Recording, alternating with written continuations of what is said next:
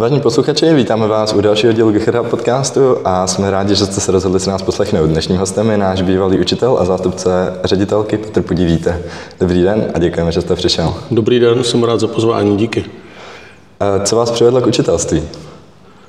Eh, Tak já myslím, že to byl nejdřív omyl, ale nakonec to omyl nebyl. Já jsem na střední škole hledal, co bych mohl studovat. A jsem byl na škole v Podkrkonoší, v Trutnově a to je trošku jiný kraj než centrum Prahy. A chtěl jsem studovat matematiku a fyziku dohromady, tak jsem si vybíral takové obory a napadlo mě, že když na matfizu je studium matematika a fyzika, tak se na něj můžu přihlásit. Tak jsem se na něj přihlásil. To, že to bylo učitelství, mě nevadilo. A vlastně po prvním roce, když jsem si říkal, zkusím, jestli je to ono, tak jsem si řekl, je to ono. Chci kromě matematiky a fyziky ještě tuhle tu věc učit lidi, tak jsem tam zůstal a vydržel. Takhle, jednoduchý. Takže jste se proto vlastně rozhodl až po tom, co jste nastoupil na tu školu, že to vážně chcete dělat. Měl jsem už ve čtvrtáku, protože jsem studoval čtyřletý gimpel, eh, takovou tendenci, že buď půjdu na eh, matiku, fyziku a už jsem si řekl učitelství, anebo půjdu na herectví. A eh, na herectví jsem se zapomněl přihlásit a asi bych nesplnil žádné talentovky a řekl jsem si, že učitelství je podobný herectví, tak jsem spojil vlastně obojí dohromady. A na jakých školách jste potom vlastně vyučoval? Nebo jak to, jak to probíhalo, to vaše studium a ty školy? Tak já jsem, já jsem už na eh, matfizu, když jsem studoval učitelství, tak jsem v pátém ročníku začal standardně pracovat jako učitel na půl úvazku na gymnázium Opatov. Tam se nabídla taková možnost, že budu zaskakovat za jinou vyučující, která to uprostřed prázdnin vzdala tím, že mm, čekala dítě a oni hledali náhradu na matematiku a i částečně fyziku. Já jsem se tam přihlásil a řekl jsem si, že bude nejlepší spojit to, že na matfizu musíme mít povinné praxe s tím, že už budu učit, přivydělám se a nebudu muset na žádné další praxe hledat jinou školu. Takže pátý ročník matfizu, už na půl úvazku učitel. Na konci toho školního roku, když jsem věděl, že už absolvuju celý studium, tak jsem hledal nabídku a na gymnázium Opatov řekli, že můžu buď vzít celý úvazek nebo nic, ale já jsem potřeboval jenom půl úvazek. No a tak jsem na gymnázium Opatov řekl na posledním večírku v červnu, že končím, že to opravdu tak je. Dojel jsem do půl cesty na metru eh, na IP Pavlova, tam jsem šel na matfis, kouknul jsem se na nástěnku nabídek, eh, tam jsem objevil, že gymnázium Christiana Dopplera hledá učitele fyziky, Jel jsem dál, vystoupil jsem tady na Zborovský, navštívil jsem tehdejšího pana ředitele Klujbra. Ten mě po hodině řekl, beru vás a já jsem nastoupil, myslím, na 6 hodin tady na gymnázium Christiana Dopplera a tady jsem vydržel od roku 2001 do roku 2016, takže to byla ta druhá škola. No a pak jsem šel na Nový Pork, takže vlastně tři školy. Ještě předtím jsem samozřejmě občas někde vypomáhal, nebo jsem třeba učil v mateřské škole angličtinu. Ale to neberu jako regulární práci. Regulární práce je gymnázium Opatov jeden rok, 15-16 let Doppler a teď osmým rokem nový Pork, což dělá celou tu moji nynější kariéru. A eh, jaké předměty jste teda vyučoval za ty, za ty léta? Jenom matematiku a fyziku? Nebo tam bylo Je to, něco jiného? je to matematika, fyzika, fyzika víc než matematika, potom, když jsem začal dělat zástupce, tak víc matematika než fyzika, prostě proto, že fyzika je náročnější na přípravu a potřebujete si dost věcí zkoušet, experimenty a tak, a na to už pak není tolik času, když mě to mrzí. Měl jsem semináře, eh, třeba astronomický seminář, pak dokonce existoval seminář Physics and English, a když jsem přešel na Nový Pork, tak jsem jako zástupce učil také matematiku nebo fyziku. Eh, Dokonce jsem učil, říká se tomu Theory of Knowledge, takový předmět, který říká, jak se učíme. Takže vlastně jsem učil humanitní vědu eh, a teď se učím matematiku. Ale ta matematika, kterou učím teďka naposledy, už není česká, je to IB matematika, prostě matematika v mezinárodním programu. Eh, To jsou tomu- všechny předměty, které jsem učil. Jo, k tomu tady mám, že vy jste teda certifikovaným učitelem IB Mathematics Ano. HL, což je teda International bakalaureát Mhm. Mathematics Higher Level. A můžete nám jenom přiblížit, co to je? A potom vlastně, jestli se v tom pořád nějak uplatňujete a jak jste se k tomu dostal? Učím, učím, eh, dokonce jsem teďka byl na nějaké konferenci o tom, jak se učí správně v International Baccalaureate. Je to program, který vznikl někdy před 50 něco lety, celosvětový, ale dneska zahrnuje třeba do 200 tisíc studentů po celém světě. Česká maturita je něco přes 100 tisíc, takže není to obrovský program počtem hlav. A je to tak, že student si v posledních dvou ročnících na střední škole, která má právo zkoušky IB, zvolí své předměty, zvolí si jich šest, tři si zvolí ve vyšším levelu, ve vyšším stupni a tři ve standardním a v tom studuje. A matematika je povinná a prakticky je velmi podobná jako matematika, kterou třeba matematiku, kterou znáte tady. Jediným prvkem, eh, který je jiný, je, že to je matematika, která musí být standardizovaně hodnocená. Takže vy máte standardní hodiny matematiky, ale učíte ty studenty, kromě toho, jak přemýšlet o problémech, taky o tom, jak dobře napsat výsledný test na závěr, protože oni na závěr mají celkem tři testy a jedno cvičení a z těchto čtyř známek se tvoří celková známka. Představte si, že jsou tam úlohy krátké na jedno konkrétní využití, třeba sínová věta, pak tam jsou úlohy velké za strašně moc bodů, které spojují věci dohromady. Je tam třeba, jak se mění příliv a odliv a musíte tam použít sinusovku. Jeden test píšete bez kalkulačky, to je vyloženě standardizovaný matematický test. Druhý test je s kalkulačkou grafickou, to znamená, jsou tam úlohy na to, jak použít grafy a protínání, aniž byste algebraicky počítal. Třetí eh, test je na hodinu a jako kratší, ale nevíte, jaké otázky dostanete, ani z jakých témat. Musíte použít dovednosti, které jste se naučil za dva roky, abyste je aplikoval v něčem, co jste v životě neslyšel nebo neviděl. A čtvrtá část je, že si už předem píšete, teď to zrovna rozjíždíme, zítra v oktávě spouštíme výběr něčeho, čemu se říká malá práce, 12-15 stránek, něco jako laborka, ale v matematice. Takže vy si vyberete nějaký svůj problém, který pak matematicky zpracujete, vyřešíte a dostanete za to známku. A tyhle čtyři známky jsou pak celkovou známkou. V IB máte možnost získat celkem 45 bodů z 6 předmětů a tím je to vlastně unifikované a standardizované, takže všichni studenti z celého toho světa bojují o 45 bodů a jsou pak v nějakém pořadí. Je to mezinárodní standardizovaná zkouška. A jak jste se k tomu teda dostal vlastně tady k tomuhle přímo, k tomuto typu nebo Ta škola, kam jsem šel, Nový Pork, tuhle zkoušku má. To znamená, je to eh, mezinárodní škola, nebo ona je česká ve státním systému, ale má tam i právo IB, takže když jsem tam nastoupil jako zástupce, tak jsme přemýšleli o tom, nebo oni přemýšleli, kam mě dají jako učitele. Já jsem si řekl, tak matematika je fajn a oni se zeptali, jestli náhodou umím matematiku dobře. Když přijdu z Doplera, tak se čekalo, že třeba dobře. Vyzkoušeli, jestli umím anglicky hodinovým rozhovorem a když zjistili, že to jakž tak jde, tak jsem souhlasil někdy v březnu, v dubnu, ještě než začal další školní rok, že bych to mohl vzít a dostal jsem úvazek v septimě a v oktávě a vstoupil jsem do toho rovnýma nohama. Certifikace se dělala potom v průběhu prvního roku. U mě. Jo. No dobře, a tak jak jste, vy jste teď mluvil o tom, eh, že jste i vyučoval na mateřských školách angličtinu, mm. jste tady teď předvedl tu, tu IB matematiku, že se teda také vyučuje v angličtině.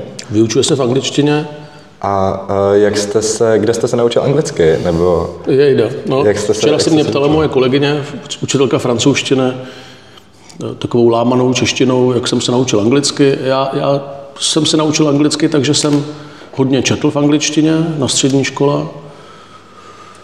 Občas se mě podařilo někam dostat, ale není to dlouhá stáž, jako dneska je možnost prostě vyjet do zahraničí uh, úplně bezproblémově. Prostě jsem občas někam vyjel, ale spíš třeba tady na Dopleru, že jsem se účastnil některých konferencí Geofyzikální unie, tam jsem lámanou angličtinou něco řekl, oni si mě vybrali, že jsem herec, když to řeknu zpátky, jakože umím docela hezky asi přednášet, tak jsem najednou dostal pozvánku do San Franciska. Nebo mě pan Klujbro řekl tehda, eh, co kdybyste jel, pane kolego, do Gruzie s týmem mladých fyziků. A odjel jsem do, do Gruzie, kde jsem mluvil anglicky. A pak si myslím, že největší skok v angličtině udělal Nový Pork. Že jsem tam nastoupil a najednou jsem musel mluvit každý den v angličtině, pedagogická rada v angličtině. Tak možná, že posledních 8 let mě rozmluvilo úplně nejvíc. Ono to původně není tak, že se mluví plně anglicky. Máte české studenty a oni jsou taky trošku v šoku z toho, že je matematika v angličtině, protože jsou to skoro rodilí mluvčí C1, C2 a myslím tím, tím evropským rámcem a oni si říkají, sakra, teď se budeme muset učit něco speciálního, takže já se vlastně od nich učím normální angličtinu, oni se od mě učí matematickou angličtinu a mají právo, kdykoliv nevědí, se zeptat v češtině. Dokud je to výhodné a dobré pro všechny ostatní studenty v té třídě. Takže až třeba teďka, poslední rok, teď, učím v Septimě, kde už jsou cizinci, kteří neumí česky, a tam teda už je to plně v angličtině, 100%. Ale předtím to bylo třeba 85% v angličtině a 15% v češtině, takhle. A v té matematice, to byste, to by dal každý snad, kdo umí matematiku, tak kromě pár drobností jsou to mezinárodní výrazy. Uh-huh. A jaká je teda podle vás vaše úroveň angličtiny? Teď v současné nevím, době. Ne, nevím, já jsem uh, poslední zkoušku z angličtiny, já jsem nikdy nebyl ničím certifikován. Poslední zkoušku z angličtiny, kterou jsem udělal, tak měl jsem maturitu z angličtiny, ale ta byla v tom 96. roce trošku jinde. Tam jsem dostal na 15 minut otázku oblíbené jídlo a nemohl jsem si vzpomenout, jak se řekne knedlík. To není moje oblíbené jídlo, ale dostali jsme se k tomu. Jo. Ale při doktorském studiu astronomie, tak tam byla doktorská zkouška a součástí těch zkoušek byla i zkouška z angličtiny. Tehdy v tom roce 2003-2004 to bylo FCE na úrovni B2, tu jsem složil, takže určitě by to mohla být B2, ale myslím si, že snad se dotýkám C1, ale nemám na to žádnou zkoušku, abych se možná bál udělat nějakou zkoušku z angličtiny. Nevím. Jasně, chápu. A, no každopádně, vy jste teda e, přitom teď nakousnul i ten nový pork, jak jste tam nastoupil mm. jako zástupce ředitele, za, nebo jo. ředitelky? Tam je ředitel. No. Zástupce ředitele, pardon. A, tak vy jste byl i zástupcem ředitelky tady na Doplerovi a jak jste, se, jak jste se k tomu dostal? Jak jste se dostal k tomu, že jste byl zástupcem ředitelky tady a potom jste se hnedka přestoupil a byl jste zástupcem ředitele tam? Tak hnedka ne, hnedka ne. Já jsem se stal zástupcem ředitelky paní Pauchové v roce 2010 a až v roce 2016 mě, já nevím, jak se tomu řekne, česky ani anglicky prostě mě oslovili z Nového Porgu. To znamená, to, že jsem byl zástupce na Novém Porgu, se vlastně stalo tak, že oni hledali, roztahovali sítě, jako hledali mozky, nebo já nevím, jak se to řekne, mm-hmm. a a to byla ta situace, že už tím, že jsem tady byl zástupcem, tak oni prostě hledali někoho, kdo rozumí těm věcem a, a přetahli mě vlastně, jako kdyby mě nadraftovali. To, jak jsem se stal zástupcem tady pod paní ředitelkou, to je možná otázka na paní ředitelku, že si mě vybrala. Aha. Samozřejmě, že když se nějaká takováhle situace děje, tak musí nejdřív nastat situace, kdy bývalý zástupce či zástupkyně už to nevykonává. V tom školství je to tak, že vlastně tu pozici musí někdo uvolnit. Takže asi díky paní Bílkové, která byla tehdejší zástupkyní, která odcházela, tak se uvolnilo místo. A pak už jsou to nějaké věci, které jsem vnímal, nevnímal. Eh, myslím si, že mě i někteří kolegové říkali, co by bylo, kdybych tu pozici vzal, takže to takové to oťukávání.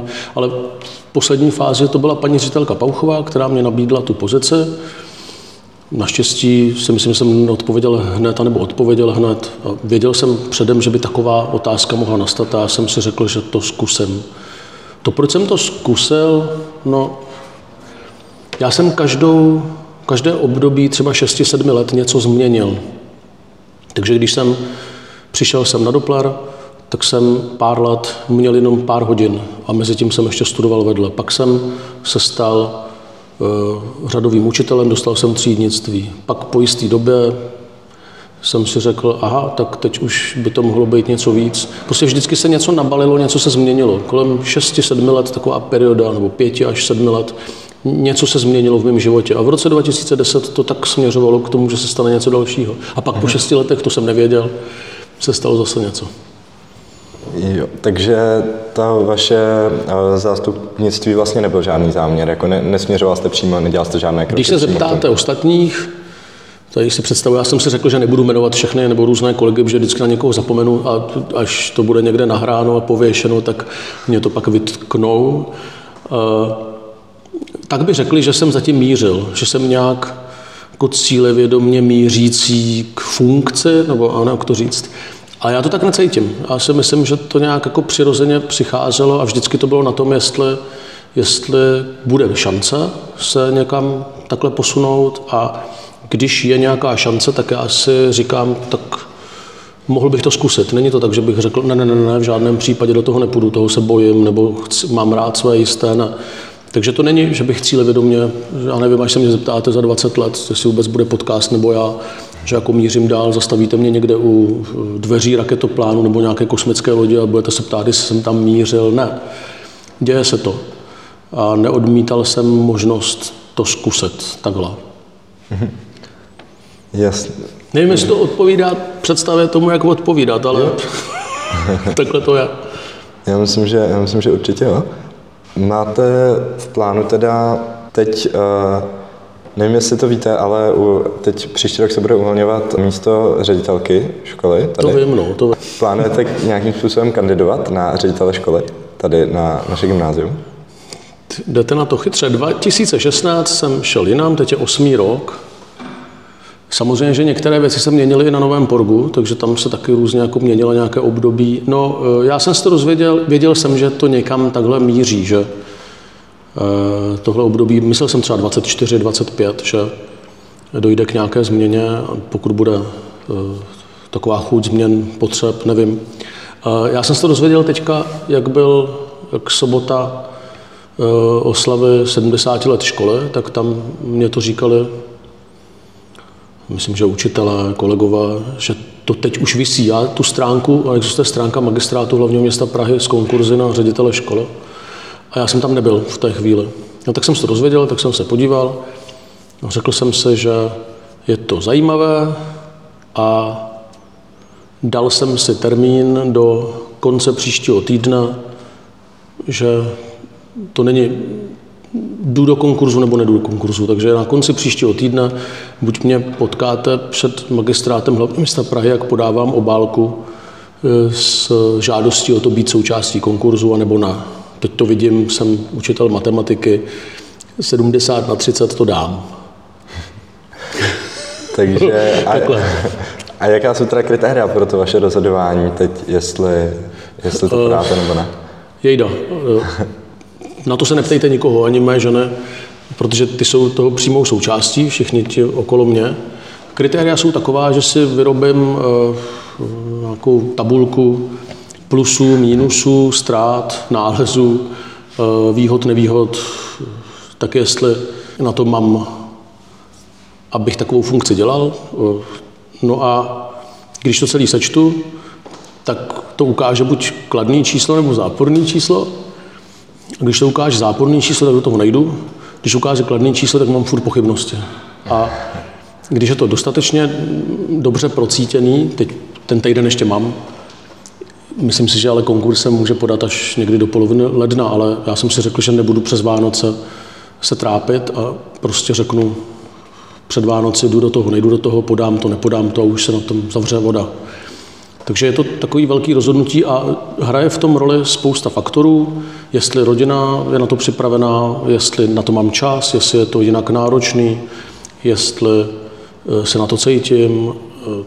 Finance jsem tolik už pak nepřemýšlel, i když samozřejmě taky v tom vystupovali, Eh, ale hlavně, jestli mám chuť, jestli je to jako radost a jestli mě to bude lákat strašně a bavit. A přiznám teda, že Doppler je něco, co mám rád.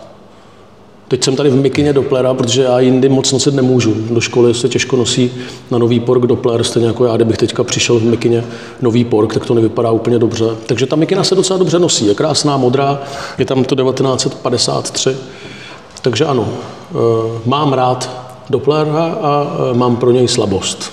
Ale to není to, co rozhodne, že? Podám, nepodám a pak už je to součást konkurzu. Já očekávám strašně velký zájem z okolí, takže bude dobře, když se do konkurzu přihlásí já nevím, 6, 7, 8 kandidátů klidně. A pak je to na magistrátu hlavního města Prahy, na té komisi, kterou vyrobí, aby vybrali toho správného kandidáta pro jejich představu.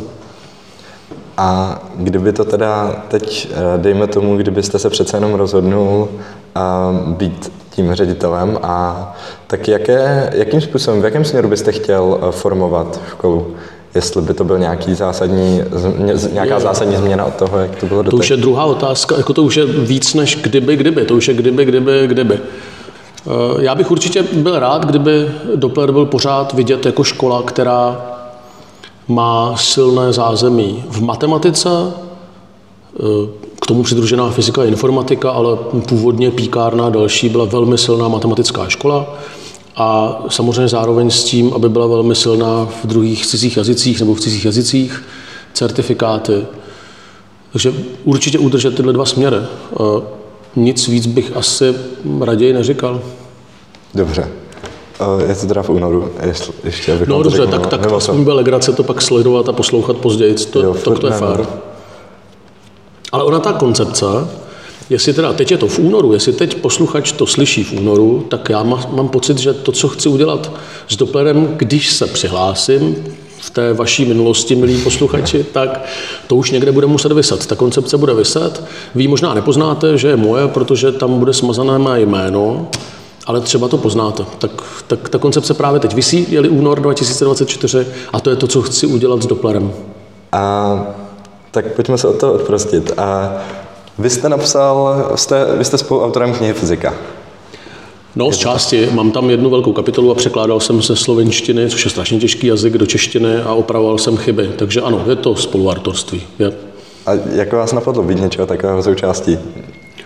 Já nevím, prostě je to stejné jako s tím být zástupce. Prostě najednou se neskytla příležitost, kdy mě oslovilo nakladatelství, řeklo, že má skvělou knihu pana Tepličky, kterou by ale české čtenářstvo nepřečetlo, když je ve slovenštině a řekli, jestli náhodou nechci překládat. Já jsem e, občas přeložil nějaké věci, které se týkaly třeba prospektu, letáku, e, velké nástěné mapy, sluneční soustavy třeba. A tak jsem si řekl, že to udělám. Oni řekli, že je to fajn, že ten kontrakt bude úžasný, ale že vlastně zjišťovali, jestli náhodou je to kompatibilní nebo nekompatibilní s tím naším českým kurikulem, učebním plánem fyziky. A tak jsem vlastně jim musel říct, že se mi tam některé věci nelíbí. Mě to vlastně lákalo takhle odborně, podívat se, jestli na Slovensku mají stejnou výuku jako u nás. No a když už jsem jim řekl, že tam chybí jedna kapitola, že bych přepsal tyhle dvě, tak oni řekli, nechci to překládat doopravdy a domluvili jsme se. Já jsem na to měl čas. Jediné, co mě u toho vadilo, bylo, že jsem po jisté době překládání začal chytat slovenské předložky. Oni mají totiž jiné předložky i v té fyzice, takže to není jako, já nevím, síla o velikosti, ale oni řeknou prostě jinou předložku, takže jsem měl pořád chuť to zabalit, i když jsem věděl, že to splním. Já vždycky ty věci splním. Ale v jistých chvílích jsem vždycky měl pochybnosti, jestli už nejsem náhodou víc slovenským mluvící než česky. Ale stalo se to tak, že to byla nabídka a já jsem ji neodmít. To se ale nestává tolik často v mém životě. To vždycky teďka, jak vybíráte ty otázky, tak narazíte přesně na ty chvíle, kdy jsem dostal nějakou nabídku nebo jsem se musel rozhodnout. To, ale tak to chápu, to je to novinářský. Jo, takhle, e, náhoda. Každopádně vy jste, vy jste narazil na to, že jste chytal slovenské předložky, tak jako, jak, se, jak se vás to dotýkalo, nebo že se, vás, že se to nějak projevovalo? Máte tendenci, mimo... když překládáte do češtiny, tak uh, skákat do jiných koncovek a jiných předložek, než čeština doopravdy má. Takže když překládáte, tak najednou se chytíte za nos a řeknete si, že poslední dva odstavce jsou sice dobře přeložené, ale jsou tam úplně špatné předložky. Tak se zase musíte vrátit a znova si překontrolovat, jestli náhodou to na není o a o ne. No, no. Takže vás to vlastně zdržuje. Není to lineární překládání. Skáčete zpátky. Třeba je to chyba mě, ale taky je to chyba slovenštiny, že je to blízký jazyk češtině. Takže to není tak, že by se vás to dotýkalo v soukromém životě nějak nebo jako, Ne, ne, ne, mě se, asi se mě dotklo hodně věcí, ale slovenština a překlad to nebyl. Ne. Dobře. A, a tedy na té knižce jste se podílel jenom tak, že jste ji přeložil a potom... Měl jsem tam, eh, ta knížka může mít, já nevím, třeba 200 stran, z toho prostě 25 nebo kolik, 30 je mojich a ve zbylejch stránkách je to překlad od pana Tepličky a zároveň na asi, já nevím kolika, pár desítkách míst jsem navrhoval nějaké změny, protože tam byla buď chyba, to potřebujete pořád překontrolovat, anebo to neodpovídalo otázkama tomu, co se učí u nás a slovenština si vybírala z té fyziky nějaké drobné věci, které u nás neplatí a možná jsem tam něco doplňoval. Ale jinak je to, řekněme, že použiju stejný 70 na 30, 70% teplička, eh, 30% pudí vítr. A teď už myslím, že ta knížka ani není na pultech, tak ani bych ji nikdo nehledal. Je to za mnou. A, přineslo vám to něco? Vlastně to spoluautorství No přineslo vím, vám jako porozprávat po slovensky, hej. A byla to nějaká, jasně, vydal jsem knihu, můžu říct vtip, že vydal jsem knihu, jako alá. Já jsem vždycky chtěl něco napsat, něco vydat. Jednou jsem vydal nějakou povídku, ale, ale pak už nic, protože člověk nemá čas na nic dalšího, tak jsem vydal knihu a mohl jsem přinést svýmu tačkovi tuhle knížku, on si ji prohlídl, řekl, tady je moje jméno, to je super, to ukážu kamarádům, no a šlo, a je to. Vydělal jsem si peníze nějaké, a dělal jsem fyziku, dělal jsem vlastně to, co mě baví, takže tohle mě to přineslo. Ale pak už, pak už, že bych z toho třeba dostal nějaké další nabídky nebo něco napište, to ne. Nedostal jsem z toho nic dalšího. A tohle stačí. Takže takový splněný sen to byl? No, Anebo- splněný sen? Ne, eh, bavilo mě to, ale splně, dobře, eh, jsou Vánoce, jasně, čtenáři to, posluchači to mají v únoru, ale byly Vánoce, když jsme si tady povídali.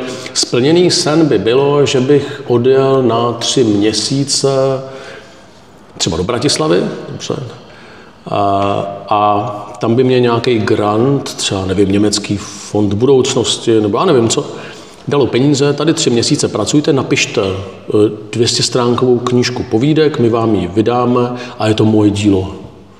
Tak to by byl můj sen. A od toho jsem teda daleko na míle. Dobře, tak děkuji za, za odpověď tady na, na téma knihy. Dále se ke mně doneslo, že jste byl, eh, že jste se dostal na praxi k NACO. Je to tak? Ano, je to tak. A jak, jak se k tomu, jak?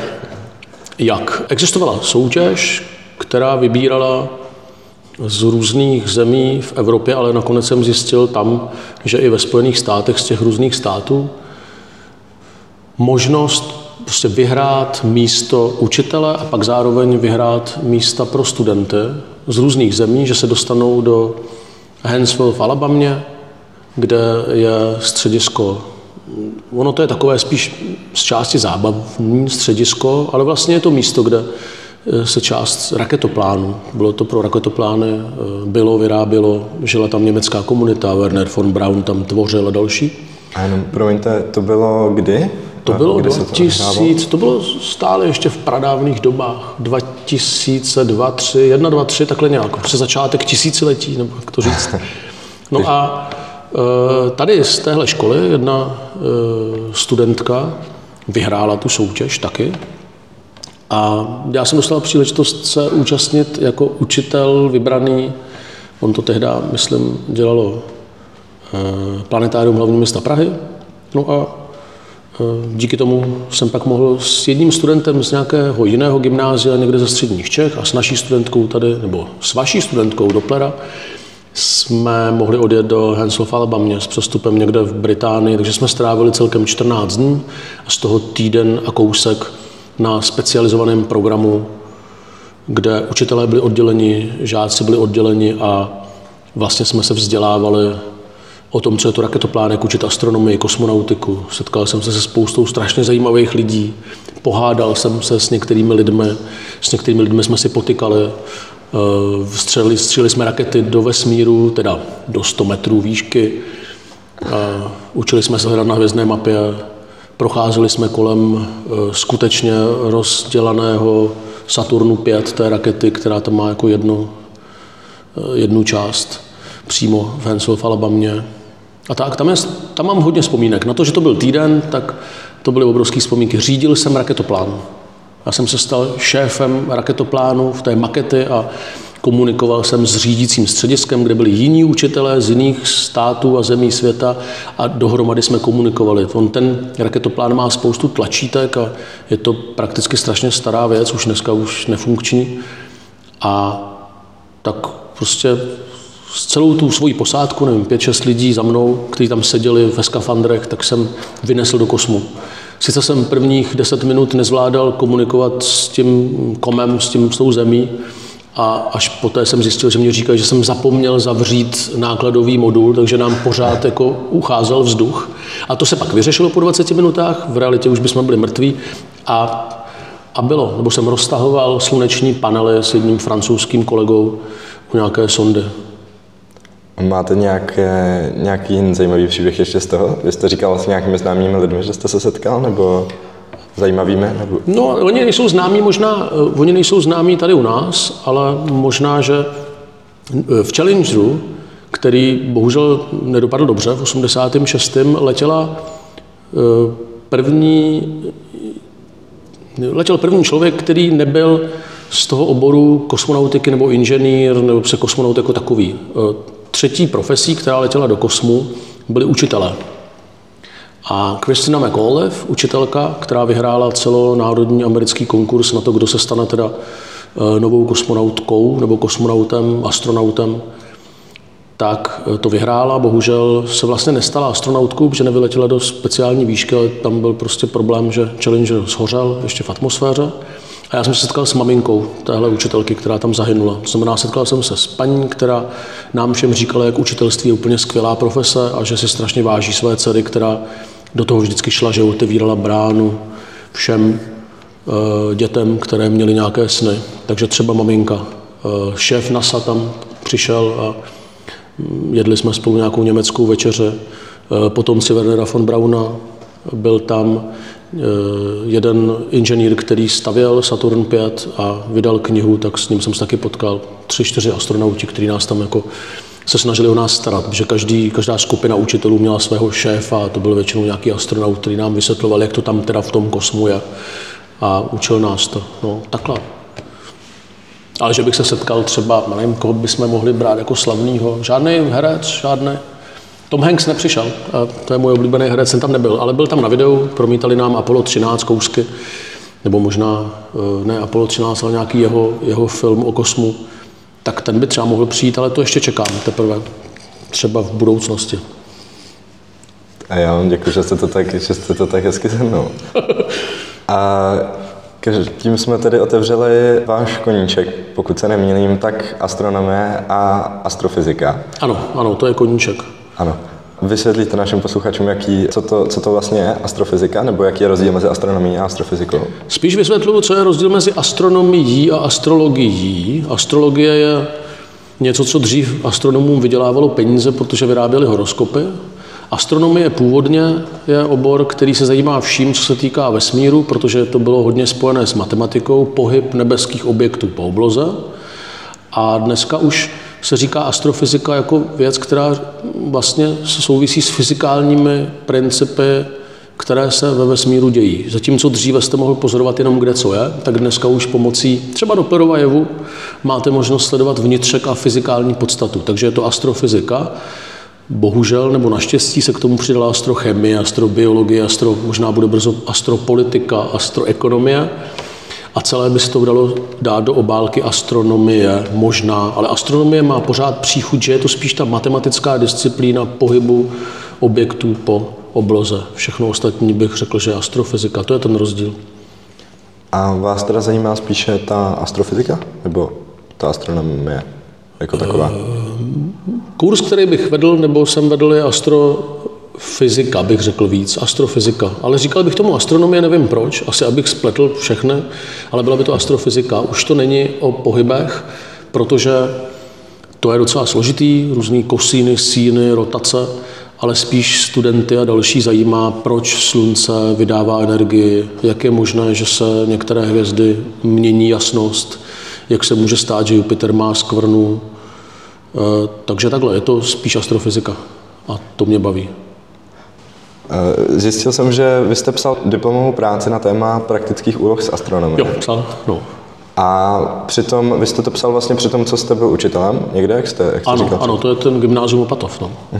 A vy jste nechal své žáky vám pomoci přeměřit nějaké úlohy z té, Stopro, stopro, tam, z té diplomové práce? tam jsem, já nevím, kolik jsem učil tříd, mohly to být dvě nebo tři, byla to teda matematika, ale jedna třída proměřovala hloubky kráterů na měsíci, takže nějakou matematickou metodou s fotografií se snažili zjistit, jak hluboký je každý kráter, tak tam jsem zneužil jednu třídu a myslím, že druhou třídu jsem zneužil, že vyráběli sluneční hodiny. Dodnes je mám ve skříni v pracovně na Novém Porgu. Uh,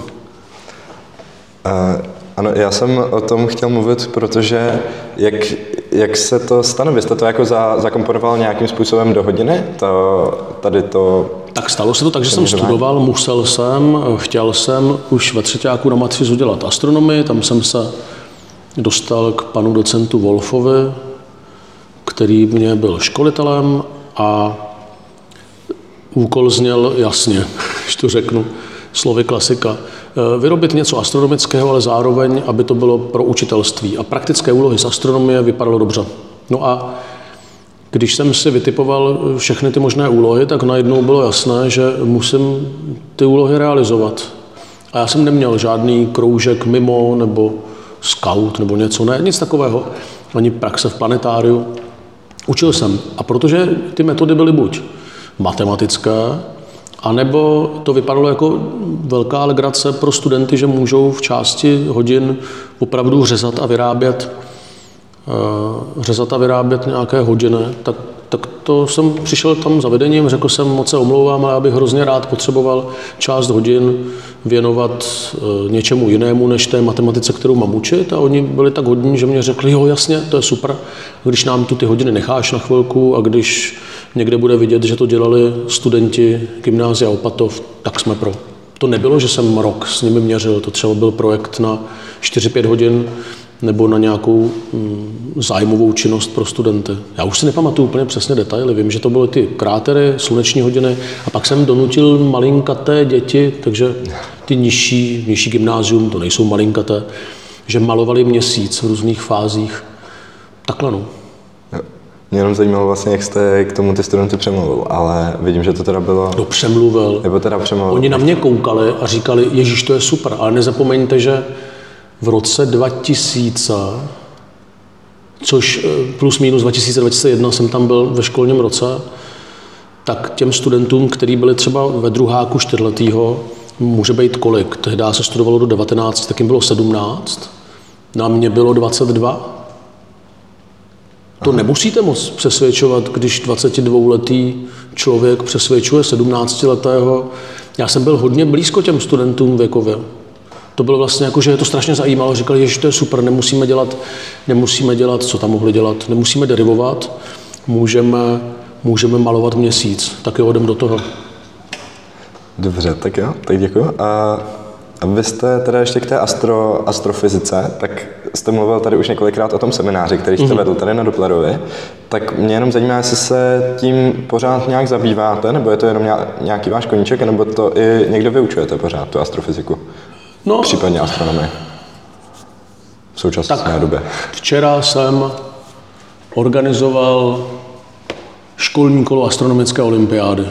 Tak takhle v tom zůstávám, ale to je taková oficialita. E, Minulý rok jsem učil seminář astrofyziky, tak ten jsem měl na doplnění úvazku, ale jinak, jinak si myslím, že tím už dál e, nestíhám žít. Takhle. Takže astrofyzika ze zájmu, Občas si něco proštudu, občas něco přečtu.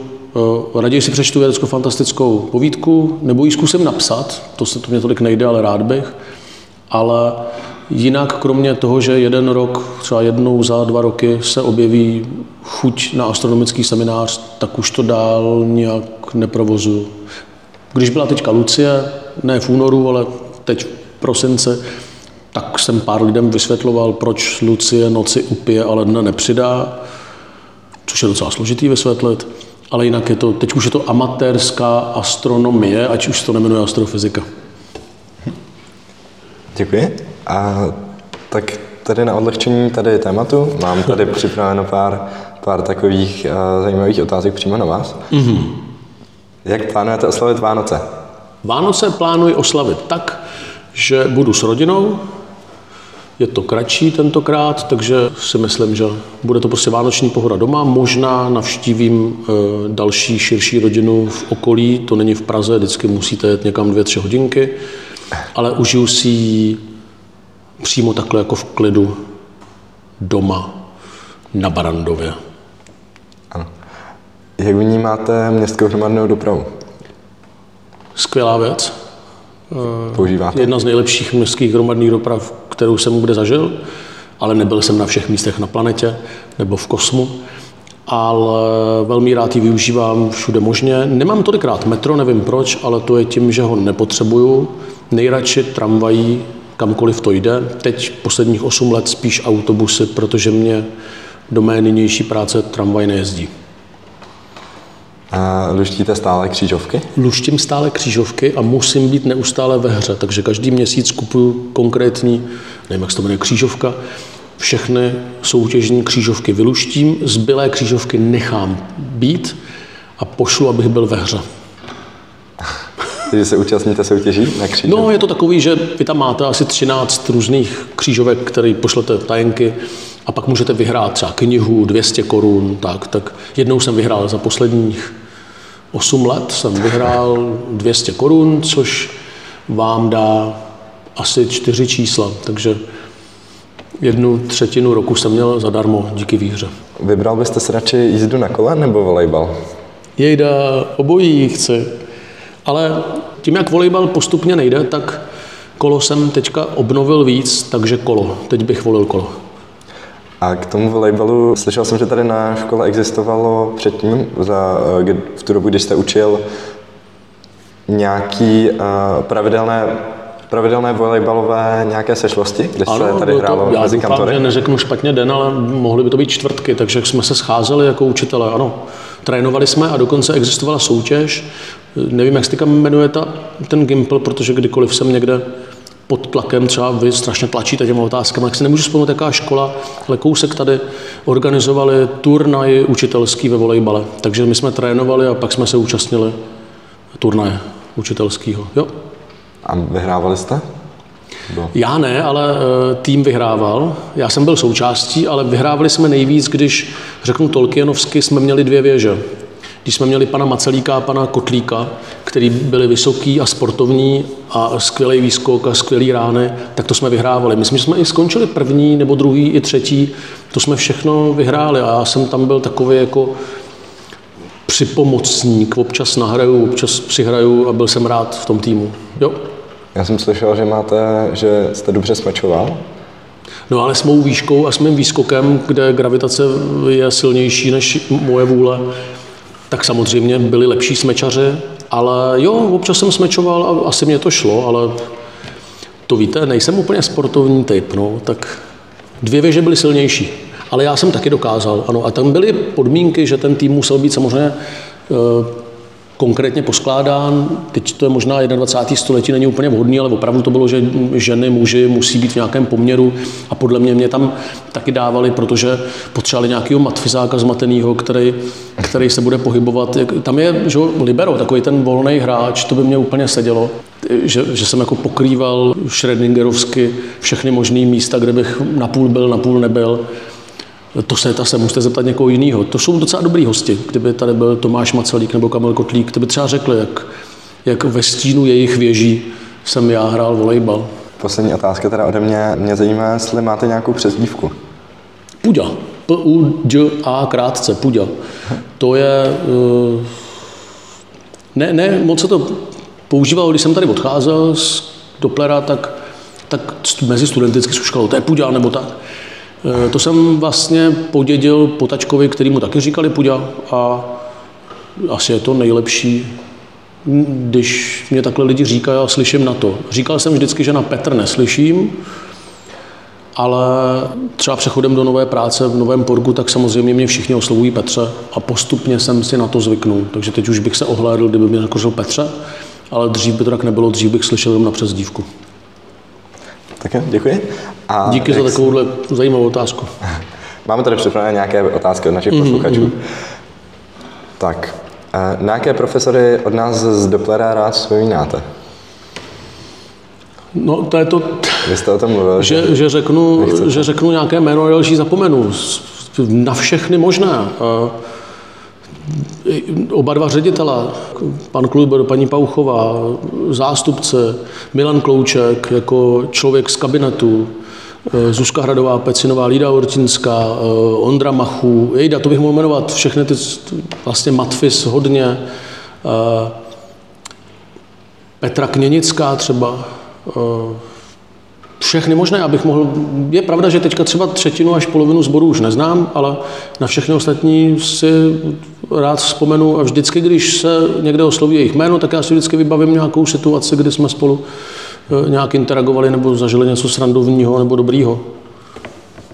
Tak, děkuji. Jaký je váš názor na Harryho Pottera? Kde jste to vybral, ty otázky? Harry Potter je něco, co nemám rád, ale chápu, přečetl jsem z povinnosti a postupně si říkám, že to není špatný, ten příběh, ale já nejsem příliš na fantazi a Harry Potter, teď jsem četl první díl svým dětem, ale vlastně mě to tolik nebavilo a filmy nepotřebuji vidět víckrát, ale v naší rodině jedou a lidi na ně koukají. Takže ho z části trpím, je to dobrý příběh, ale není to můj šálek kávy. Děkuji. Vymyslíte dva důvody, proč je Doppler lepší než Pork. Proč je Doppler lepší než Pork? Tak dva důvody vymyslím, ale hlavně můžu říct, že prostě Doppler je dobrá postava a skvělý vědec, když to Pork je prostě nějaký hovězí nebo vepřově vepřový. A ne, ne. A Doppler je skvělá škola na informatiku a fyziku stoprocentně a je lepší než eh, nový Porka. Omlouvám se svým nynějším zaměstnavatelům, že to říkám. Druhý důvod je, že je to škola, která má neuvěřitelně skvělou dopravní dostupnost a trmácet se do krče je strašný a bejt tady na újezdu je co by dub ze všech směrů, odkud jedete. Uf. Tak děkuji, že jste přes, přes to uh, uvedl. Mm. Jak byste někomu nejlo, nejlogičtěji vysvětlil důkaz, proč není země placatá? Ze- Země je placatá, eh, že jinak by Australani padali někam pryč. Eh, Země není placatá, protože ještě je daleko. Prostě já bych ukázal ten eh, Karl Saganovský experiment opravdu se stínem, který vrhá nějaký kůl kolmo zabodnutý v Asuánu a nahoře to znamená, musel bych provést to astronomické měření, že bych řekl, hele, když se jde, to není to, co by asi... Myslím, že eh, naprostýmu ignorantovi bych řekl, Země je prostě, no ona není úplně kulatá, ale je kulatá a už o tom nepřemýšlí, je to axiom. A těm lidem, který to zajímá, proč, tak bych musel provést nějaký měření nebo experiment, který by to dokázal. To je asi jediný důvod, jak to, nebo jediný způsob, jak to udělat. A kdybyste přece jenom, můžete vymyslet nějaký jako jeden argument, který by to Ale i způsobem- takhle, lidi, kteří, matematický, lidi, kteří věří, že je země kulatá, ty nemusím přesvědčovat. A když jsem se teďka koukal na uh, jedné sociální síti na přátele uh, lidí, kteří si myslí, že země je placatá, tak říkali v jednom postu, že uh, přátelé placatosti země mají uh, příznivce po celé země koule. Tak proč tomu říkají země koule, když je země eh, placatá podle nich, takže sami sebe důkazem sporem usvědčili za lži. Kdybych někoho opravdu musel přesvědčit, ne, buď ho přesvědčíte tak, že mu opravdu dáte jasný, solidní důkaz, astronomický ideálně, nebo tomu musí věřit. Protože všechno, co i ve škole, když něco říkáte, tak občas jsou to věci, kterým nemusíte věřit a některé důkazy prostě neuděláte jen tak. Uh, oni nevěří pak ty lidi ani tom fotce z vesmíru, když se otočí sonda vyfotí země koule, nevěří, tak to se těžko přesvědčují takový lidi. Ne, ne, uteču vám z otázky nebo řeknu, že pro některé lidi není možno jim to dát na zlatém, stříbrném nebo jakém podnose. Dobře, já vám moc děkuji. A tady děkuji panu profesoru eh, Pudi Vítrovi, že se na nás udělal čas. a děkujeme i vám posluchačům, že jste se eh, rozhodli si nás poslechnout. Naslyšenou. Děkuju. Naslyšenou.